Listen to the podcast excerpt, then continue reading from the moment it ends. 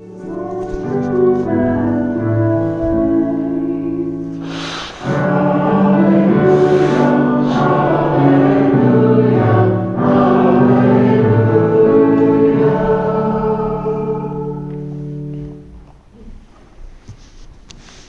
Lord be with you.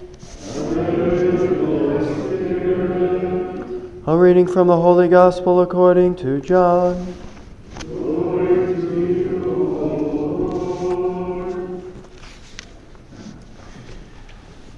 John was standing with two of his disciples. And as he watched Jesus walk by, he said, Behold, the Lamb of God. The two disciples heard what he said and followed Jesus. Jesus turned and saw them following him and said to them, What are you looking for? They said to him, Rabbi, which translated means teacher, where are you staying? He said to them, Come, and you will see. So they went and saw where Jesus was staying and they stayed with him that day. It was about four in the afternoon. Andrew, the brother of Simon Peter, was one of the two who heard John and followed Jesus. He first found his own brother Simon and told him, We have found the Messiah, which is translated Christ. Then he brought him to Jesus. Jesus looked at him and said, you are Simon, the son of John. You will be called Cephas, which is translated Peter. The Gospel of the Lord.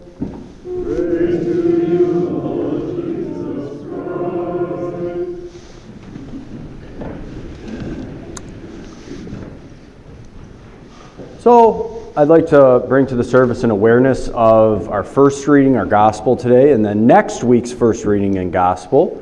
They all have to do with calls. Calls. God calling those, God calling people to Himself um, for particular missions. And so today we had Samuel in our first reading, who's called by God as a young man, a teenager, or a kid, even.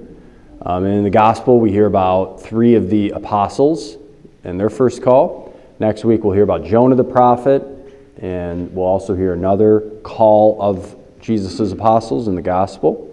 And so, as we're looking at all these calls, we want to pay attention and be very cognizant of the fact that God is personal.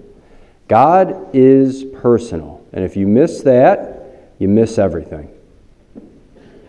God is relational, God is personal.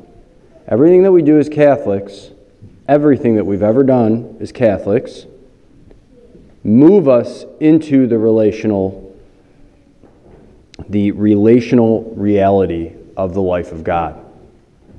That's what it's all about. God is a personal God. God is not, as, as many people probably don't even realize they think, as a type of clock maker who sets the clock, gets it going, and then lets it do its thing. Meaning, God created us. We can think in the back of our minds, God created me. He does his thing up there. I do my thing down here. I try to kind of live a good life and do the right thing according to what He's asked me to do. Um, that's, that's not how, that's just not reality. It's just not how it works. Um, Jesus is very, very particular about the things that, in the intimacy with which God knows us. Jesus says every single hair on your entire head is counted. God didn't just allow some process to unfold and then get away from it. Everything that happens on earth, all of reality, is dependent on God Himself as the philosophers and theologians used to comment, were God to stop thinking of us, we would cease to exist. Meaning, our very breaths, every breath that we take, is dependent upon God thinking us and holding us into being in reality. So, yes, God is intimately involved in everything all the time. We are in God, as St. Paul says. We live in Him, we have our being through Him and with Him. And so, when God calls us, He does it in a personal way. And it's not just for people from the Scriptures. God calls all of us to Himself, and we should know our own stories. How did God call me to Himself? Maybe as a child, I got to know him through my parents. And maybe it wasn't as a child. Maybe it wasn't until I got a little bit older and I came to know God. Or maybe my parents kind of brought me to church and I, I got to know God in some kind of way. And then, and maybe I went through the motions. Maybe I was, as the term goes, a punch card Catholic or punch card Christian getting my card punched, coming and doing the things that I'm supposed to do. But at a certain point, I just fell in love with God. Um, we have all these different ways. We have all these different ways of coming to know God um, and, and falling in love with God. We should all know the story of if we are married, and I think we probably do naturally, of how we met our spouse.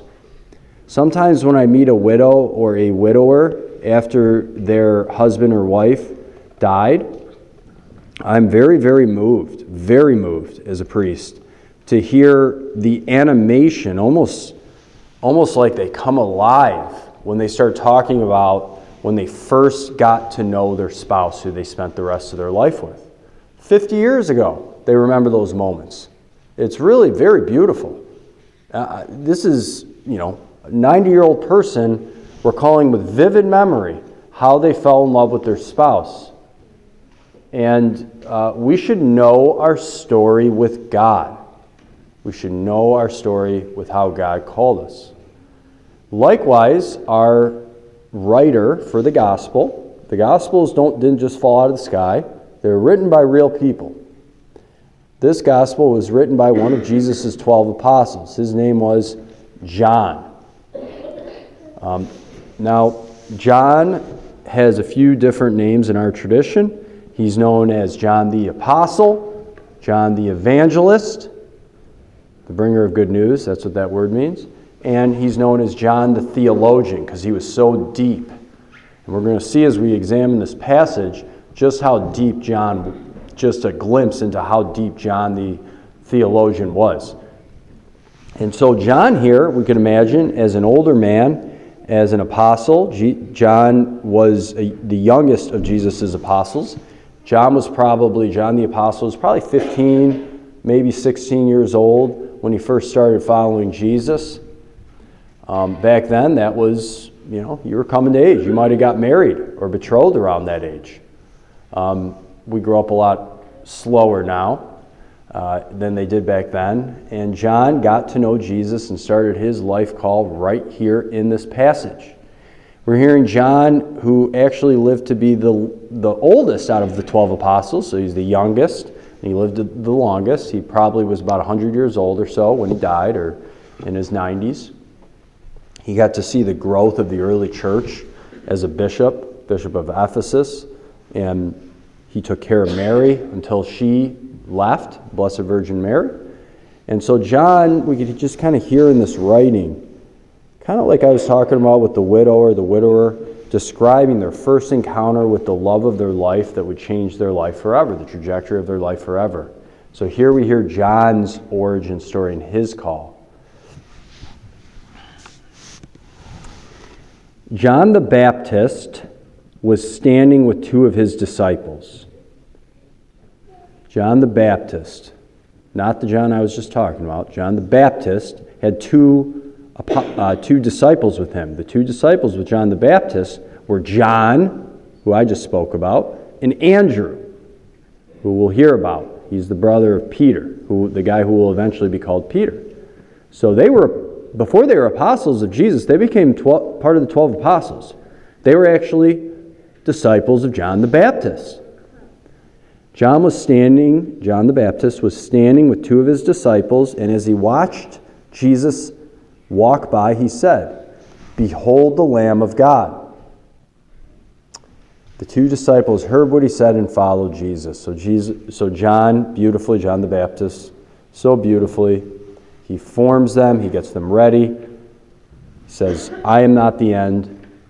And he's getting them ready for this encounter where they are going to do something more important. They're going to find the Messiah, they're going to find Jesus, they're going to find God, all in one. So John sends them, and they go. Two of his disciples heard what he said and followed Jesus. Jesus turned. Just imagine this visually. Jesus turned and saw him and saw them following him, and he said, you know, you just see Jesus seeing these two guys following him, and he says, What are you looking for? And this, we're going to see in this little dialogue just so much depth. This is why John is called John the theologian. So much depth. What are you looking for? This is the very heart of what it means to be a human being is we have all these desires and we got to sort through them. Some of the desires that we have in our hearts are self-destructive. They, they, they are very loud. They call to us, as we heard St. Paul say in the second reading, but they ultimately are not the, the deepest desires of our heart, the desires that actually lead us to have life. So many people live in deep places of depression and anxiety, in places of self imposed hatred, uh, hatred of self, hatred of others. A lot of this is a matter of noticing the movements within us, our desires. What are our desires? Are they, are they merely earthly desires? What are we seeking? Are we seeking honor, prestige? Are we seeking riches and wealth? The building up of barns? Power? Are we just pleasure seekers? We just want to comfort ourselves. We want to cocoon ourselves with entertainment and warmth and the pleasures of this life. What are you seeking? What are you looking for?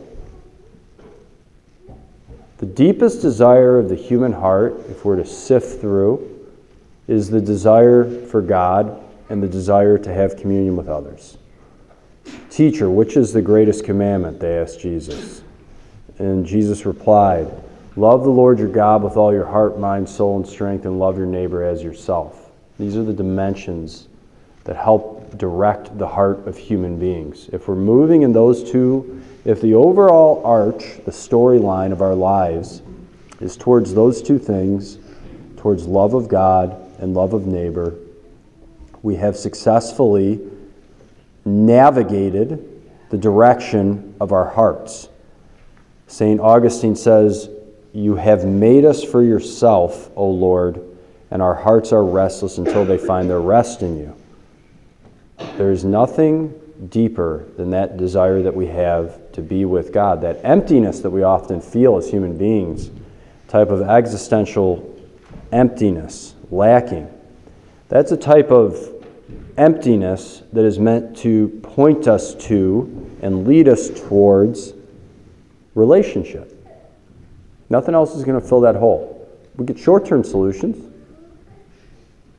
People go into all sorts of forms of abuse trying to fulfill this desire. They numb that desire with alcohol and drugs and pleasure and this and that and all these preoccupations. Ultimately, that is for God. What are you seeking? Jesus says.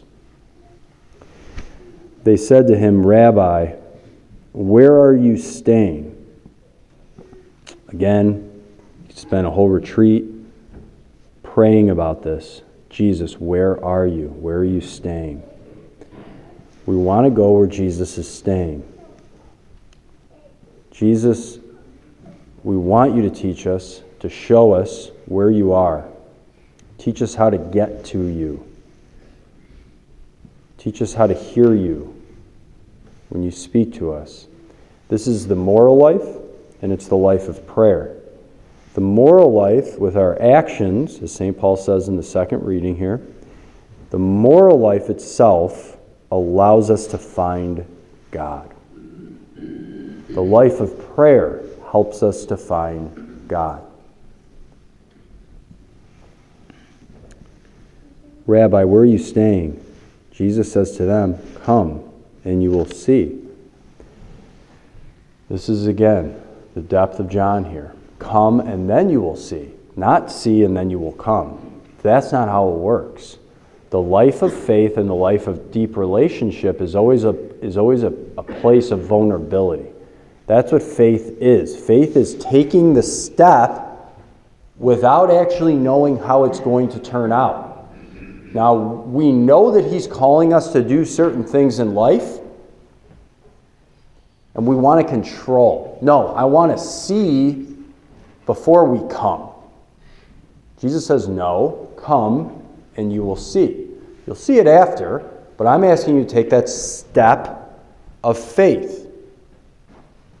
I love the Indiana Jones image of uh, the Last Crusade when he's got to take that step on that bridge, and he knows that's the thing that he's supposed to do, but he, he's, he knows it's there, he knows it's there, he knows he's being called to do it, he's doing it out of love. He takes the step and he's just so scared, and then he steps and he finds his foot lands on ground. And then afterwards, you could see the bridge. I hope we all know that movie. Um, this is the life of faith and relationship with Jesus. Anything meaningful that any of us do in this church ever will be in the sequence described here. We take the step and then we see it. That is a step of faith. You can't know everything about the person you're going to marry. You can't know how your life's going to turn out. You might just know, the heart knows, I need to spend the rest of my life with this person. I need to make my life commitment to them. For me as a priest, I can tell you over and over again, I struggle with this question, I try to figure out every way of kind of I don't see how this can make me happy. I don't see how I can find meaning in this life as a priest. I knew God was calling. I, I didn't really want to follow because I didn't have the answers and I didn't have control. The ball wasn't in my court. He was saying, I want you to take a step. I'll show you the, on the back end. You're not going to see it till you do it, though. Come first, and then you will see. That is faith. It's the only way to grow in faith and relationship with God and with others, for that matter. We put ourselves in the hands of the Master. That's an act of trust. In the hands of the lover. So they went where Jesus was staying, and they stayed with him that day. It was about four in the afternoon. Notice the vivid details that John recalls years later. It was about four in the afternoon. Andrew, who was one of the two that Jesus was having this conversation with, the brother of Simon Peter, was one of the two who heard John and followed Jesus. He first found his own brother, Simon, and told him, We have found the Messiah, which is translated Christ. Then Andrew brought him to Jesus. Jesus looked at Simon and he said, And here we don't know did Jesus know all the things that he would go through with this man? Did he have a premonition that this was the guy that he was going to have all these experiences with? He probably did by what he says next. Um, he probably knew that this was the guy who he was going to build his church on. This would be the rock. That's what the word Peter means. It means rock. So we just kind of can imagine Jesus probably excited himself, very deeply excited to meet Peter for the first time. God is excited to be in relationship with us. It's not just us pursuing God, God pursues us. To get our imagination in this place, if, if you're a parent, just think about how much love you have for your children. We are God's sons and daughters. Think about how horrible. You probably don't even want to bring your imagination into the space of thinking what if my, I didn't have my child? What if I lost my child? We have such a great love for our children. We should understand that God has so much more, more than, because those desires for our children come from God. How much greater is God's desire for us? It's beyond comprehension. Jesus looked at Simon and said, You are Simon, the son of John. You will be called Cephas, which is translated Peter. Jesus renames him. And of course, when relationships make us who we are, these major relationships, we're nothing without our relationships. And so we are something before and we are something after in these, in these relationships. That's what the life of God. We are some, the world was something before and after Jesus. We note this as we say BC and AD. That's before Jesus or after Jesus. Everything changed after that. And this is the same in our marriages, our relationships. When we have children, it's like before life, after life of this person. These relationships, they recreate us. God Himself recreates us. That's why it makes sense that Peter gets renamed. God is transforming us if we're in relationship with Him. And we are, we are anyone who has been with God, and you know what I'm talking about right now, you are not the same as before you had this encounter with the living God. Lord, we ask you to help us to be aware and cognizant with great gratitude of our own personal, intimate call from you. You have called us before we even existed, Lord. Our names were inscribed upon your mind before we came into being. We're thankful for the gift of our natural life, our natural creation. And we're also thankful for the gift of our supernatural creation and baptism. Thank you for the graces which lead our hearts to our heavenly homeland and to the life and the dwelling with the Holy Trinity and the Blessed Mother of Jesus. Continue to help us to sift through all the complex desires of our heart and navigate and follow the, the main desire, the most important one, which ultimately leads to you. We ask all these things through Christ our Lord. Amen. And let us take a few moments in silent prayer. And maybe we could use this time in silent prayer just to consider our own stories with God.